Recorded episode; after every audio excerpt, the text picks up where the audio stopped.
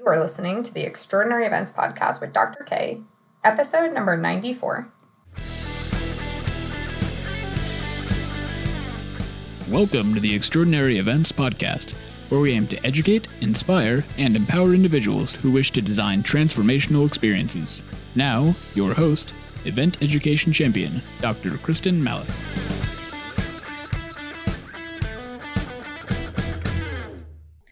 Hello, hello, my friends listening in today. It is another day, another podcast. I am so excited. All right, why am I excited? Today, we are going to talk about the World's Fair. In full disclosure, this was my very first World's Fair, though I have read about it in books and textbooks for many, many years, looking back at the innovation of the future, all of the placemaking and architectural parts of the World's Fair and seeing pictures from World's Fairs that have been hosted around the world. It's definitely an important event of the 19th and 20th centuries. So I was so excited when I found out that my university was going to host a study abroad to the World's Fair in 2020. And then COVID hit. And then that got postponed to 2021. Then Delta hit. And it was really sad that there were students who were planning on going to Dubai to see the World's Fair in 2020 and 2021. And both times it got canceled. So I had a group of students. They were planning on paying to go to the World's Fair from their own money on their own. And they said, We're graduating and we've been looking forward to this for two years and we are going. This is our graduation present to ourselves and they set it up. And of course, they were like, Dr. K, we want you to come with us. Will you come with us? And I said, sure. And they said, Dr. K, can we keep the exact same schedule that we had, but add on some extra days at the World's Fair? And I said, sure. So, together with our incredible partner at the Emirates Academy and their point person for us, Raluca, we set up an incredible journey for almost two weeks where we got to explore the World's Fair for many days and also see the rest of Dubai and some in Abu Dhabi. It was absolutely incredible. I had to admit, the first time I went to the World's Fair, very specifically, we took a train. It took about an hour to an hour and a half from where we were staying. And I have to admit, when you walk in the doors, you have to show your vaccine card and then you go through the metal detectors and things they scan all your stuff. And then you walk in it's larger than life. It's absolutely incredible. With that said it's really hard to know what to expect if you don't do your research ahead of time. The best example that i can give is that the world's fair is actually a city. They are building a city. And every single country in the world who chooses to participate, which is almost 200 countries, they all can own a building or go in with other countries to have specific spaces and buildings. And so this entire event, this entire site is a city. And keeping that in mind, it's a long time to walk around a city. So think about any city in the country that you live in, whether that's Paris or London or New York or Boston or anywhere in California. Imagine walking around Los Angeles or walking around Frankfurt. It's going to take a long time. And so these groups that are only scheduling one day at the World's Fair, they're missing out on so much. If you didn't stop to look at anything, it would take a solid three to three and a half hours just to walk around the footprint of the World's Fair. The World's Fair was divided into five different areas. These districts included the Sustainability District, the Opportunity District, the Mobility District, Jubilee, Al Wasl, and Al. So technically that's six areas, but there's five districts and then kind of your opening part where you're coming into the park. And each one of these districts had one key area, something that was a pavilion that centered the district. So, for example, in the sustainability district, they had the sustainability pavilion. And these pavilions are are grandiose, larger than life, and they really dig into the topic. So, in the Sustainability Pavilion, they talk a little bit about the history of sustainability, then they talk about where we are now, and then they talk about the future of where we're going, what the world's problems are, what the issues are, what we can do, what we can do to help, what innovation is going on, what innovation is needed. So you can imagine in sustainability and in mobility and even in opportunity, there's all these different possibilities that could be in those pavilions. And the pavilions are definitely a can't miss. So you've got the five districts, and all the countries have divided their content into these districts essentially. Every country had the opportunity to hire their own architect that could build their own building or their own space. Doesn't have to be an architect, could be a designer. I'm assuming it's a large team of people. And they can design interactive elements, or some were passive elements where you just kind of watched videos. Most of them were experiential. And you go around as a participant and you're just taking it all in.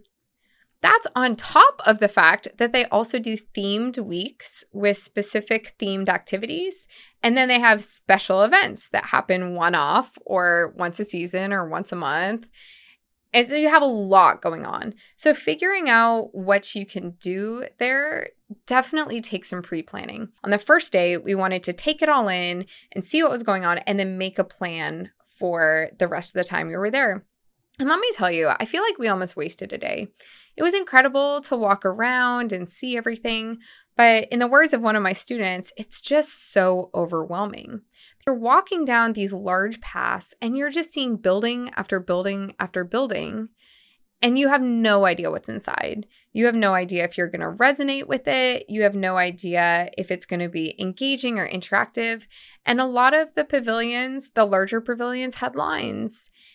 Is it worth waiting 90 minutes to two hours for whatever's inside this building? Am I going to like it? So it can be a little bit overwhelming. I had one student who was just all in their element. They did a plan, they walked around, they maximized their time, they did all the things. And then I had some students who were like, it's so overwhelming. I'm going to go to like the top 10, see the experiences, see the sites. And that's my experience. And I think that's really important is you always have to keep in mind who the attendee is and what their desires are. Are you showing up to this to look for the next innovation, to see what our future looks like? Are you coming to this to see event logistics? Are you coming to this to see marketing? Are you coming to this because you're working it? What exactly is your purpose? Now, the Dubai Expo, the World's Fair, did a really good job on their mobile app you can type in some things that are important to you, and they give you these personalized journeys and they tell you about how long it takes. So, say you were really passionate in storytelling and you filled out this little 10 question personality quiz or whatnot. You are really interested in storytelling, it would give you suggested paths that you could do. They say, okay, this path will take a day, this one will take three days, this one will take half a day. And then you can click through to the different countries to kind of learn more about what their exhibit is. As someone who's heard about world fairs in the past but has never attended one, I have to say I was expecting a lot more future thinking. I was expecting a lot more of like innovation of the future. And there were many buildings that had that. I think I was just expecting every country to kind of focus on what's innovative in their area. And it was surprising to me to see that some countries didn't do that. There were a lot of countries who wanted to focus on their history, the past until now, which is really fascinating for people who care about history and historians. I will say I developed a brand new love of several countries that weren't even on my radar. One of them being we were in the Hungary pavilion Love the Hungary Pavilion. Definitely recommend. One of the things that I loved about the Hungary Pavilion, outside of just their innovative use of projection and interactive technology and the way that they chose to do their signage, they had this incredible team that was working in the gift shop. You walk right by the gift shop, they have a water bar with the different types of water from Hungary. It was really fascinating they were just open. They wanted to talk. They wanted to make sure you had a positive experience. And it wasn't like that in every building. We were asking about food. Now, when you ask people at the World's Fair about food, like what food is good, right? So, as Americans, we often ask, What do you recommend? And what you find out culturally is that not a lot of people are like that. And instead of telling you what they would recommend because they are their own unique individual person, they would just tell you where the local restaurants are. They would say, Oh, you're hungry. There's a pizza place here and a Greek place here and a cafe here, coffee here. And you would just get the nearest restaurants within a five minute walk. When we asked the person Hungary, he was like, Okay, what cuisine do you like? And then we said the cuisine we liked. He's like, okay, here's the three places you have to go to. he told us, he said, you have to go check out the Estonia uh, space. And we went over to the Estonia space and it was breathtakingly beautiful on the inside. On the outside, it just looks like a, just a building with no windows. And you walk in and it's this incredible experience. It's very engaging yet passive at the same time. But it's really talking about chances are you've never heard of Estonia. Where is Estonia? And this is why you should have heard of Estonia. And here's reasons why you should be interested in Estonia. And here's what the future of Estonia looks like. Let me tell you, Estonia is on my short list of places to visit now, simply because of their incredible space at the World's Fair, which is awesome.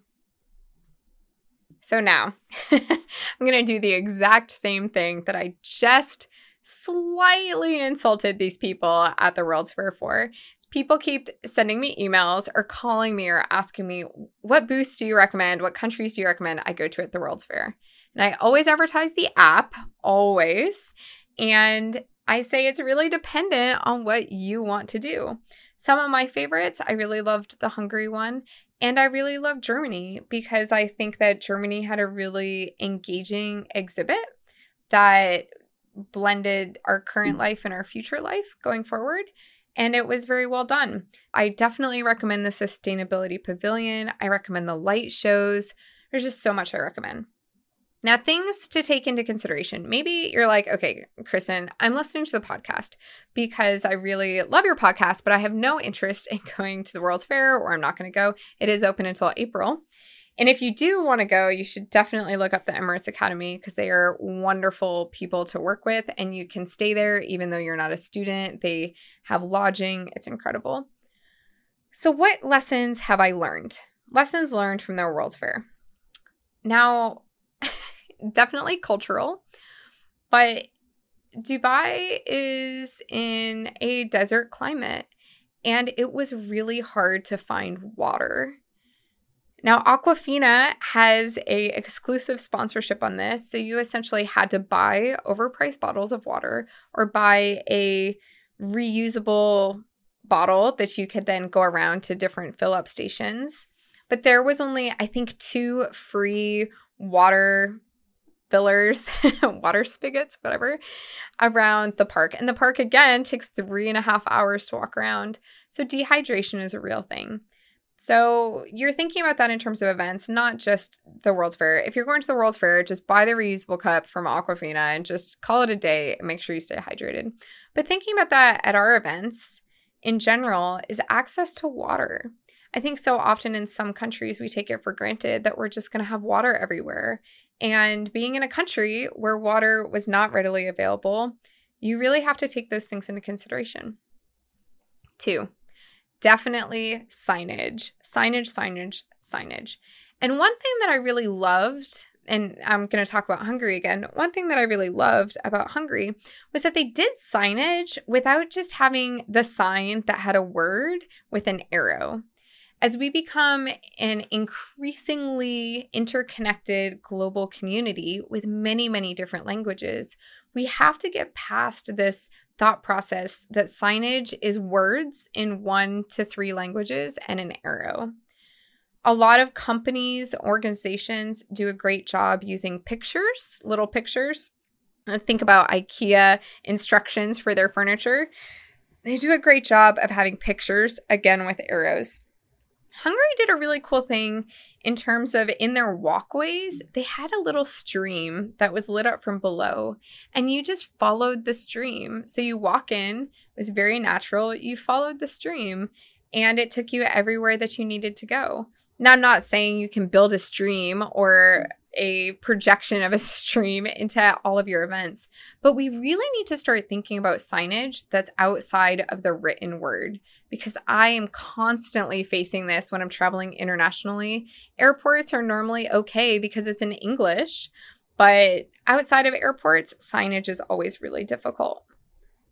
And the last thing I'll talk about in terms of lessons learned, I'll talk about technology there's a big difference between using technology for the sake of the latest and greatest and most innovative, so I have to have it, and using technology effectively to improve the user or attendee's experience. I used to say this all the time to instructors. Just because Prezi came out and it was super fun and awesome doesn't mean that it became a better technology over PowerPoint. Essentially, it's the same thing you have to think about what you're trying to get across, what your objective is, and then the technology that best matches it. And sometimes it's an older technology. Sometimes it's minimal technology. Sometimes it's no technology at all. Just because the RFID scanners and trackers and eye trackers and all of the super fancy technology comes out if it doesn't align with the objective that you're trying to get across or incorporate or measure, then it's not right for you. Don't use technology just for technology's sake. All right, we're coming up in 20 minutes. So, those are some of my lessons learned from the World's Fair. If you are interested in knowing more, getting more specific recommendations, you are more than welcome to reach out. My email is linked in the show notes. You can reach out on any social. I always value your time and I never take it for granted. Thank you so much for taking the time to make the time. I'll talk with you soon.